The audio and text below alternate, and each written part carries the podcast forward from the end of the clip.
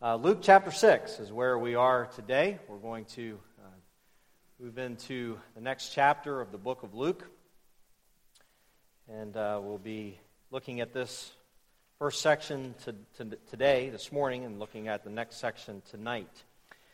You know, if you think about where we are in the ministry of Jesus, if you were to step back and look at this from a purely business perspective maybe, and you're going to look at it from what good marketing would be and how you would market your ministry and what you would do to make sure that you were seeing people continue to come and to follow you and get involved in your ministry. Popular wisdom would argue that this would be the juncture where Jesus should begin to capitalize on his growing fame, right? He's becoming more popular. The common wisdom would be maximize the crowds, continue to do miracles, continue to do healing, do things that would continue to earn you fame, continue to bring fortune, tone down the controversial speech. I mean, just don't bring things up that might stir controversy. Don't bring things up that might make people uncomfortable or might make them angry. But Jesus understands here in his human ministry, in his earthly ministry, that while he is at sort of this juncture in his ministry, this isn't the time to just simply be popular for popularity's sake. Instead, Jesus, rather than exploiting his fame, what he actually does is he begins to raise the issues that he knows are the issues of the day. And he knows that these are issues that are burning in the hearts, particularly of the religious leaders. And as his ministry begins to progress, the more he talks, rather than worrying about popularity, rather than worrying about maximizing what was taking place in his ministry, he begins to talk more pointedly about the very things that are going to make him controversial. Now, what is interesting in Luke 6, we're going to look verse 1 all the way down through verse 11 in just a moment, is that we are going to see that one of the initial problems, one of the initial issues in Christ's ministry, we know had to do with the law. We understand that. His interaction with the law, where did he fit in regard to the Mosaic law? But one area in particular that Luke actually takes two accounts and joins them together and shows how this one particular issue begins to raise concern and raise controversy, is the question of the Sabbath. And so Jesus is going to now give us back-to-back, demonstrate his authority. He's going to continue to talk about his position as the Son of God and what that means. But he also is going to raise this issue over discussion about the Sabbath. So we're going to look at these one at a time, and we're going to look at the first one is found in verses 1 through 5, and the question becomes about plucking grain on the Sabbath. Notice verse 1, and it came to pass on the second Sabbath after the first that he went through the cornfields, and his disciples plucked the ears of corn and did eat, rubbing them in their hands. And certain of the Pharisees said unto them, Why do ye that which is not lawful to do on the Sabbath days? And Jesus, answering them, said, Have you not read so much as this, what David did when he himself was hungered, and they which were with him? How he went into the house of God, and did take and eat the showbread, and gave also to them that were with him, which it is not lawful to eat, but for the priests alone. And he said unto them that the Son of Man is Lord also of the Sabbath. All right, now, in our culture, we read through this and we don't quite understand or grasp the sting of what the disciples did brings to the Pharisees. This point of contention centered around the behavior of the disciples of Christ as they are walking through a field. They're walking, it's a Sabbath, they're walking through the field, they pluck some of the grain off, rub it in their hands, and they eat it. Now, let's take a step back before we understand why this is controversial. Let's understand a little bit, first of all, what was the Sabbath? Now, we're not going to spend tons of time on this morning, But we know that Exodus 20, verses 8 through 11, records for us in the Ten Commandments this. I'll read it to you. Remember the Sabbath to keep it holy. 6 days you shall labor and do all of your work, but the seventh day is a Sabbath to the Lord your God. On it you shall not do any work, you or your son or your daughters, or your male servant or your female servant, or your livestock or the sojourners who is within your gates. For in 6 days the Lord made heaven and earth, the sea and all that is in them, and rested on the seventh day. Therefore the Lord blessed the Sabbath day and made it holy. Now, one of the first observations, that if you read through the Ten Commandments, and we know that some of them are very brief. In fact, this commandment that is given about the Sabbath is the longest one. I just read the whole commandment to you. Okay? There's a lengthy description about the Sabbath. The Sabbath provided the opportunity to have a regular stoppage of work in order to give people an opportunity to be refreshed, and it gave them an opportunity to focus on God for the purpose of service and worship. Now, this is not a message on the Sabbath, but just an aside would be, this might be something, and I'll talk about this in a minute, we're not under Sabbath law today, we understand that, but at the same time, this idea of rest, this idea of setting aside time for restoration, and this idea of setting aside time for restoration and worship is something our culture needs to understand. Because the more technological we've become, and the more computers and everything was supposed to save us time and free us up to do all these things, the reality is for most of us, we are on demand 24 hours a day, 7 days a week, with little or no opportunity to disconnect from the world for restoration and rest and worship. Now, understand, the Sabbath was not given to promote inactivity. You understand what I'm saying? The purpose wasn't given that those who were under the Sabbath law would simply sit and do nothing. That was not the purpose. There was limitations on what they were commanded to do, specifically regarding their labor, but this wasn't a sit and do nothing day of the week. Now, I want you to see something, and I want you to read it with me. Go back to Exodus 31. Exodus 31, because I made the statement that we are, the church age, no longer bound to Sabbath law. Understanding that where Jesus is in salvation history, he is ministering in a time that the Old Testament law is still in play. While the Gospels are located in our New Testament, they are still living under the age, the dispensation, if you will. They are under the dispensation of the Mosaic law. But I want you to see what was the underlying purpose of the Sabbath. Exodus 31, look at verse 12. And the Lord spake unto Moses, saying, Speak thou also unto the children of Israel, saying, Verily my Sabbaths ye shall keep. For it is a sign between me and you throughout your generations, that ye may know that I am the Lord that doth sanctify you. Ye shall keep the Sabbath therefore, for it is holy unto you. Every one that defileth shall surely be put to death. That's a pretty strong warning.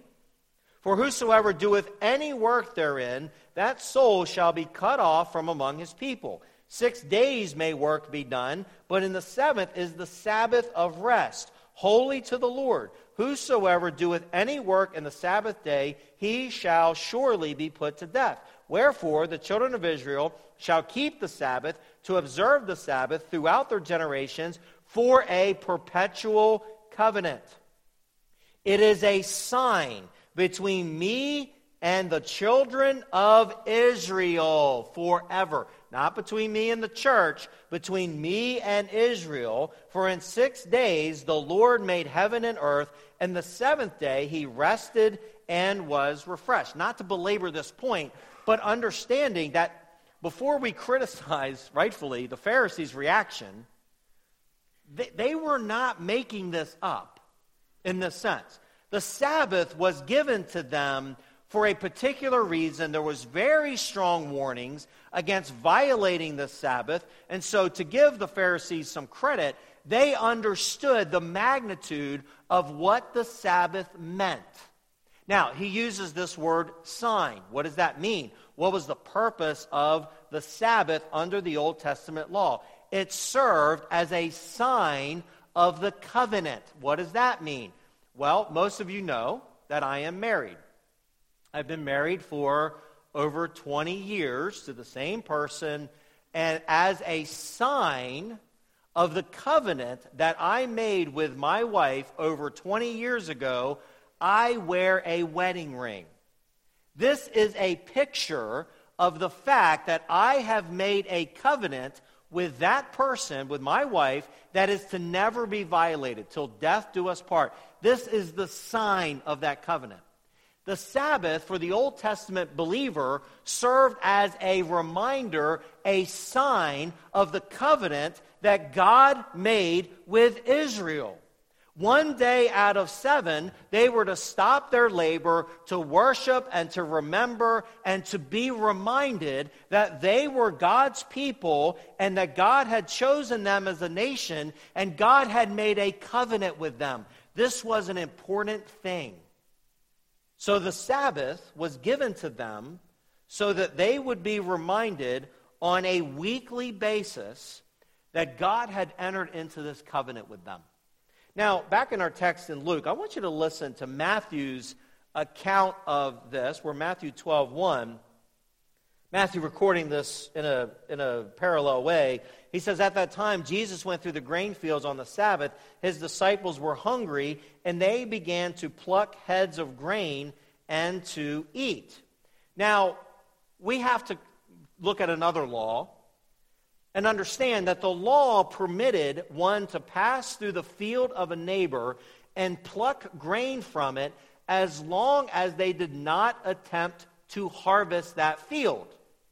Deuteronomy 23. Remember, the law was as much civil in how they were to interact with each other, right? It set boundaries around them as a nation, right, of how they were to treat one another. Listen to Deuteronomy 23:25. "If you go into your neighbor's standing grain, you may pluck the ears with your hand, but you shall not put a sickle to your neighbor's standing grain." So what the disciples did in and of themselves was permissible by the law. You could walk through a neighbor's field, pick off a grain of pluck of some grain off the harvest, off the wheat, and you could eat it, and you're not violating anything, wasn't illegal. The activity itself was not the problem. The question becomes the context of what they did, the Sabbath. They did it on the Sabbath day. Now, not to bog down in seminary, but I want you to understand what had happened. The Mishnah. Okay, maybe you're unfamiliar with that, but the Mishnah was the oldest authoritative post-biblical collection and codification of Jewish oral laws. It contains an entire unit of what was prohibited activity on the Sabbath day. The Mishnah supplements the written or scriptural laws that are found in the Pentateuch. It presents various interpretations of selective legal traditions that had been preserved orally since the time of Ezra. The Mishnah was Jewish writing, was not inspired, was not scripture. This was writings of Jewish people that took the oral laws, the applications, if you will, of what they had learned from scripture, and they wrote them down. There is some 39 tasks, the Mishnah actually words it 40 minus 1, or 39 tasks that are prohibited on the Sabbath. According to the Mishnah, the disciples were doing what was considered reaping, threshing, winnowing, and preparing food. According to the Mishnah, they have violated 4 oral traditions. You following me? They have violated 4 of them. Ironically, In later Judaism, there was no problem with this activity as long as you didn't use a tool. You follow me? We had the Old Testament law, the Mishnah, these oral traditions were applications of that law that over time, even later in Judaism, what they did wasn't a problem. But here it is. This activity was considered a violation by the Pharisees by the law. The Pharisees interpreted this action as harvesting on the Sabbath. The Sabbath was to be kept holy by not working. The question became, what qualifies as work? The Pharisees offered precise classifications of work that were designed to prevent the law from being violated. The Pharisees set up what was called a fence around the law. You might say it this way. You may not step on the platform. Maybe you've done this as a parent. We don't want you playing on the platform. You can't step here. But what we're going to say is you can't come past the first pew. And if I come to the first pew, have I stepped on the platform? Well, no. But this becomes the boundary, and I stepped over it. Have I stepped on the platform? No. But I violated this boundary that was put in place by what? Men. That's the issue. We put the fence around the law. We protected the platform so nobody steps on it, so we won't come past the first pew. The disciples came to the fence and stepped over it. But they didn't step on the platform. You following me? Does this make sense? One rabbi later admitted this. He said the rules about the Sabbath, festal offerings, and sacrilege are as mountains hanging by a hair. For Scripture is scanty, but the rules are many. The rabbis, by their own admission, said, we have taken Sabbath law, and it's like taking a mountain and hanging it by a piece of human hair, and we've made it oppressive, we have made it heavy, we've made it burdensome, when the reality is what the Scripture actually said, by comparison, he says, is scanty. The Sabbath was given to the people of Israel as a sign of the covenant, to set them apart from all other nations. The Pharisees rightfully understood the commandment to keep the Sabbath. They were right in that.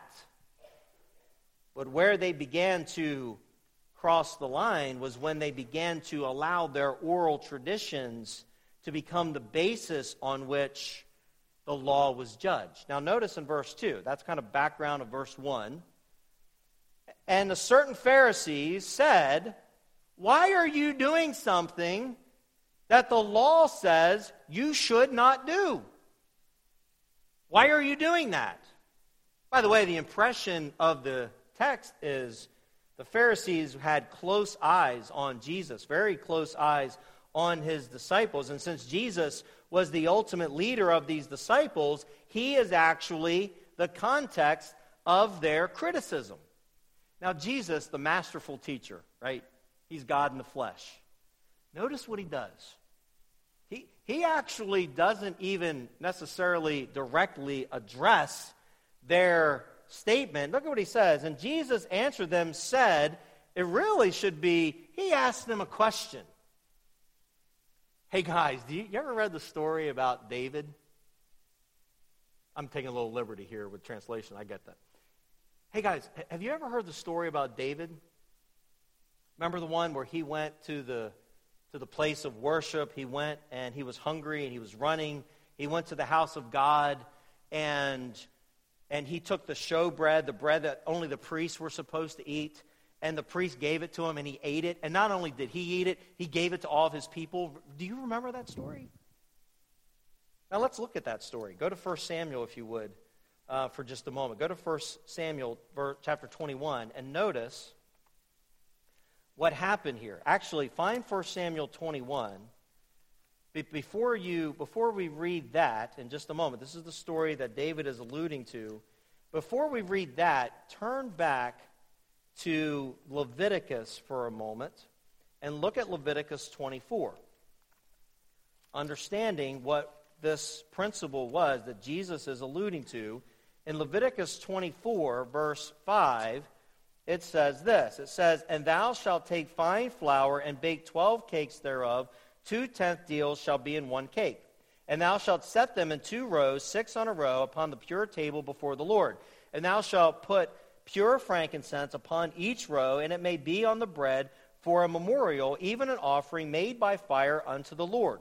Every Sabbath he shall set it in order before the Lord continually, being taken from the children of Israel by an everlasting covenant. And it shall be Aaron's and his sons, and they shall eat it in the holy place, for it is most holy unto him of the offerings of the Lord made by fire, and a perpetual statute." Now, look at our story in 1 Samuel. Look at chapter 21. Look at verse 1. Then came David to Nob, to Ahimelech the priest. And Ahimelech was afraid at the meeting of David. He probably understood David and Saul are not getting along at this point in time. And said unto him, "Why art thou alone, and no man with thee?" And David said unto Ahimelech the priest, "The king hath commanded me a business, and hath said unto me, Let no man know anything of the business whereabout I send thee, and what I have commanded thee, and I have appointed my servant to such and such a place. Now therefore, what is under thine hand? Give me 5 loaves of bread in mine hand, or what there is present." And the priest answered David and said, "There is no common bread under mine hand, but there is hallowed bread. If the young men have kept themselves at least from women." And David answered the priest, and he said unto him, "Of a truth, women have not been kept from us about these 3 days, since I came about, and the vessels of the young men are holy, and the bread is a manner common, yea, though it were sanctified this day in the vessel." So the priest gave him hallowed bread, for there was no bread there but the show bread, that was taken from before the Lord to put hot bread in the day when it was taken away. Jesus quotes this account. He refers to this account, and he talks about this issue of Sabbath, and he says, "Do you remember when David came to the place of God, and he asked the priest for bread? Ahimelech, the priest, was willing to give this bread to David's army if they were ceremonially clean. That's why he asked the question, have they been with any women? I won't get into all that, but there was laws about the relationship of the woman that made them unclean in particular times, and we're not going to get into all the nature of that. But he says, or have they been ceremonially clean? Understanding there were 12 loaves of bread, one for each tribe, and the bread was changed out weekly. Now, some scholars believe that the account in 1 Samuel actually occurred on the Sabbath because of the discussion of the hot bread being changed out and all of that. Many scholars believe that this account with David took place on the Sabbath. It's David's mission that in a sense overrode the legal restrictions. And Jesus emphasizes that David, because of the nature of the situation, along with his companions, were permitted to eat the bread. The law could be set aside for David and his men, given the sense of urgency. How much more could Jesus and his disciples, in the urgency of proclaiming the gospel, how much more could they set aside, and he's going to get to this in a minute, the Sabbath laws for the sake of their ministry? The legitimate needs of David came before the law. So to condemn the disciples of Christ, one would be condemning David as well. Jesus says what David did is not unlawful. What they have done, actually, he in a sense is admitting, yes, they violated your fence. They did violate your fence. But what he is telling them is, here, they have not violated the law. Okay, now, that's all heavy duty. Let's go back to Luke and understand now what happens in verse 5. And he said unto them, "The Son of Man is the Lord of the Sabbath anyway. Whoa. You talk about raising the controversial language. He just basically said, look, you can have your Sabbath laws and all that stuff. That's fine. But I'm the Lord of the Sabbath anyway. A literal translation, by the way, if we were to translate this literally from the... Remember, in Greek, word order doesn't matter. Okay? The syntax doesn't work the way English does. But a literal translation of the words of Christ would be this. Lord is of the Sabbath, the Son of Man.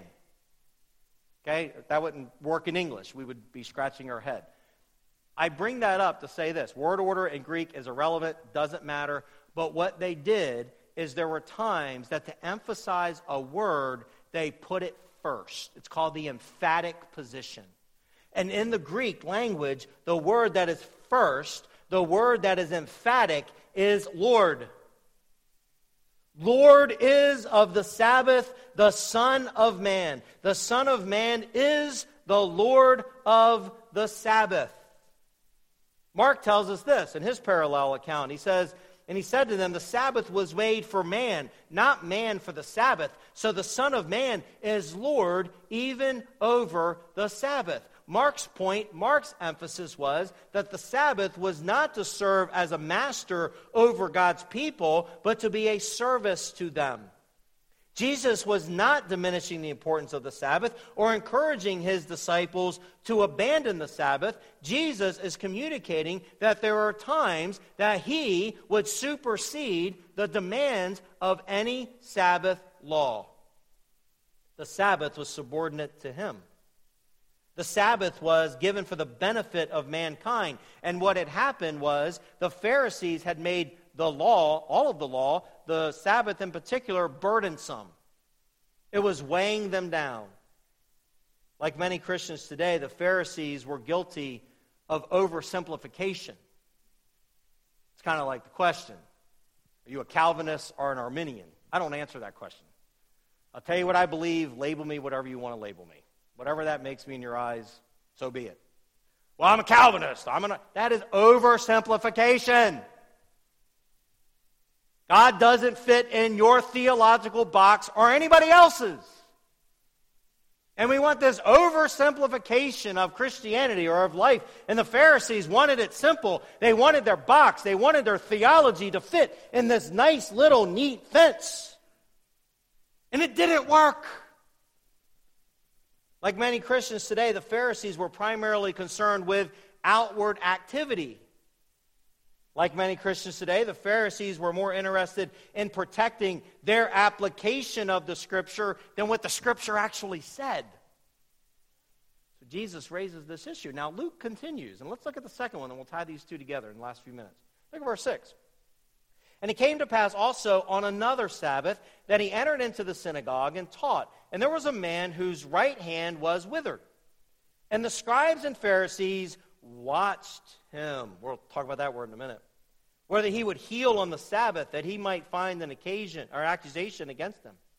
But he knew their thoughts, and he said to the man which had the withered hand, rise up and stand forth in the midst.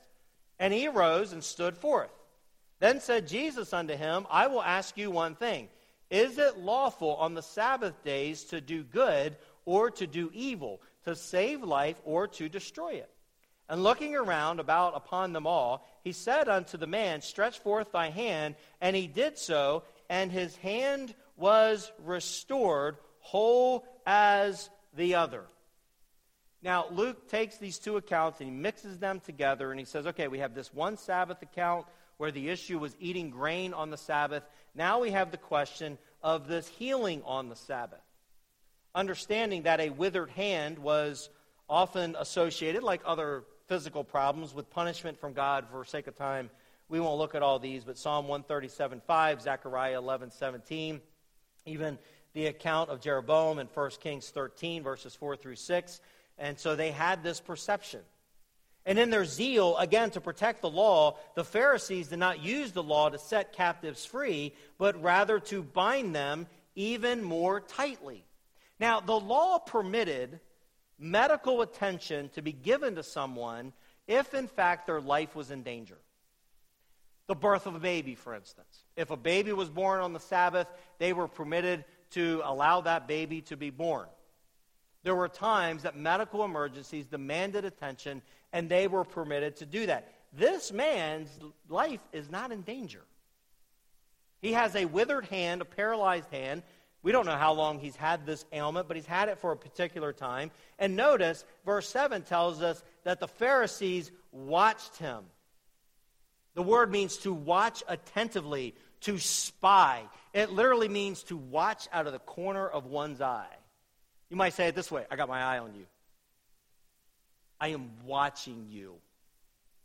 And Jesus knows this. He knows why they're watching. He's well aware of what they're thinking. He understands. Now again, Jesus, it would be better to not cause a stir.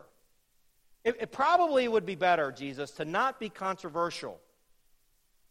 Said Jesus says to the man with the withered hand, hey, come here, get up, come here. Stand right here in front of everybody. Stand right here. Everybody see him? He's right here. Okay, stretch forth your hand. Now, I don't know how this worked. Some people argue his hand was healed and he raised it. Others argue that it was miraculous. There's all kinds of arguments. Here's how I see it in my mind. Is he took one hand, and I don't, the scripture doesn't say, this is my imagination. He took his good hand, took this one, and lifted it for Jesus, and instantly it's healed. Now, this could have waited until tomorrow. But Jesus, understanding the issue, that Jesus heals this man on the Sabbath, and he asks them this question: is it good to do right on the Sabbath? Or is it good? He's basically saying, for you to make your applications more important than for this man to be healed, you are more interested in evil than good.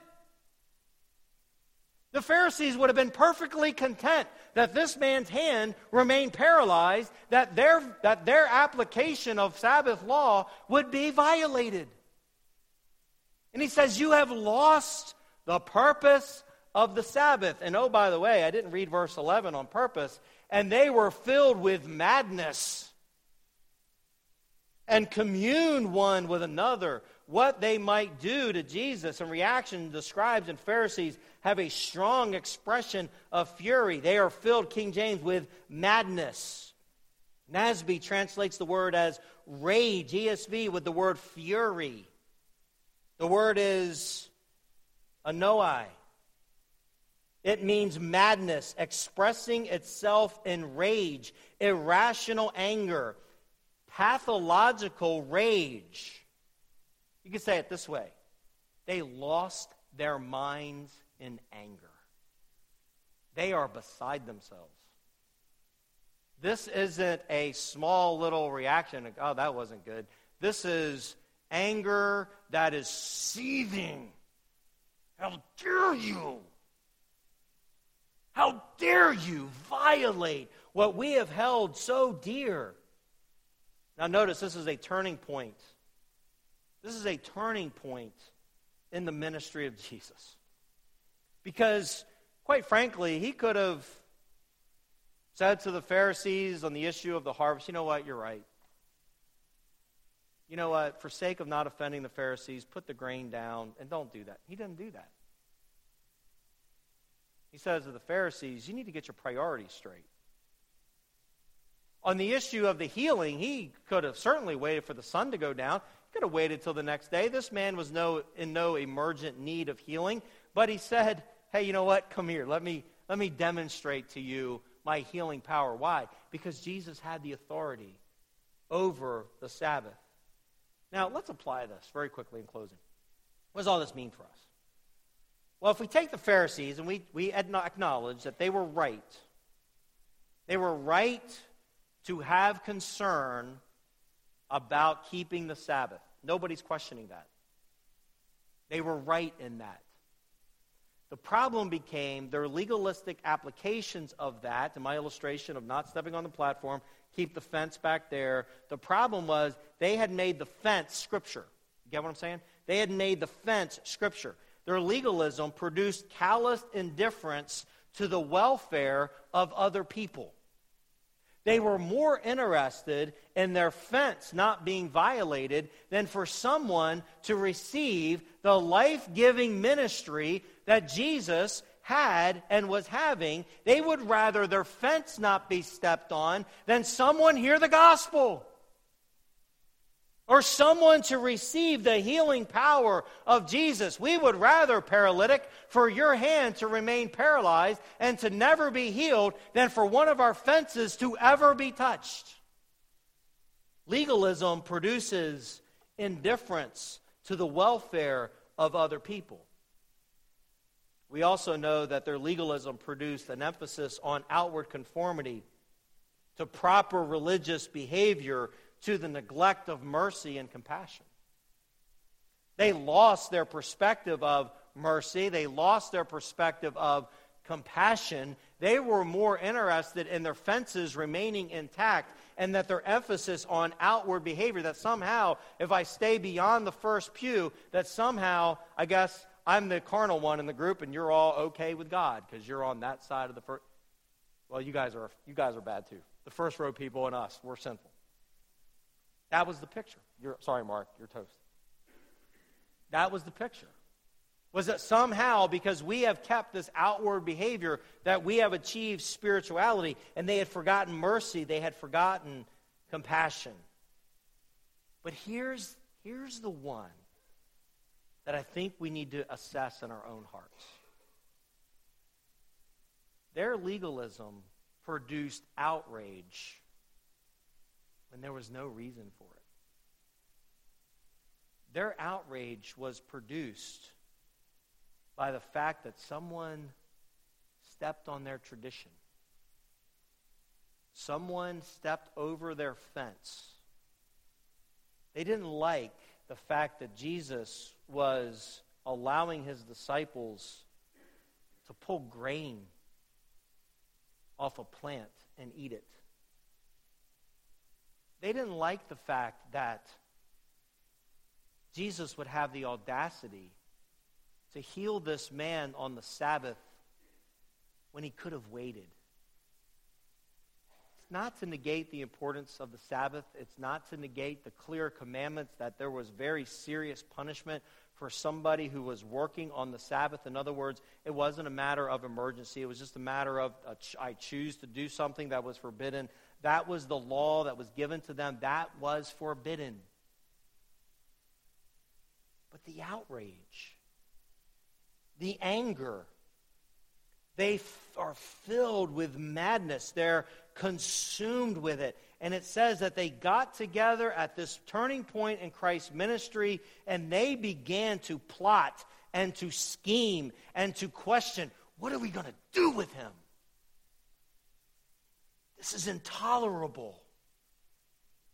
He can't come and do this. Who does he think he is? Well, lest we forget, Jesus said in verse 5, I'm the Lord of the Sabbath. By the way, I'm the fulfillment of the Sabbath. I am the ultimate source of rest. I am the one who he's going to say, my yoke is easy. Everyone who is heavy burdened, come to me, and I will provide for you rest. The Sabbath rest that was given to the people of Israel was realized in the rest that is found in Christ. Not only did he have authority over the Sabbath, he was the fulfillment of the Sabbath, and that ultimate spiritual rest came in him. And you know what they're worried about? You touched my fence. You had the nerve to step over my fence. And because of that, we're ready to kill you. Legalism produces outrage over matters of preference, and it produces outrage to the point that we miss the joy of the gospel message. Jesus makes this very clear to us in this text this morning. Jesus is the Son of God who has all power and authority over all situations. And now, his ministry is going to begin to be opposed. The religious leaders more and more become outraged. They become more and more convinced that he's got to die. And in the process, they're closing their ears. They're no longer listening because they're filled with rage. They don't want to hear the gospel. They want to hear their fences. Jesus said, I am the Lord. I am the Lord of the Sabbath, and I am the Lord of your life. Instead of being worrying about that, receive me and receive my rest. Because I am the fulfillment of the law. I am God's Son in your presence, that I have come so that you may have life through my power and through my authority.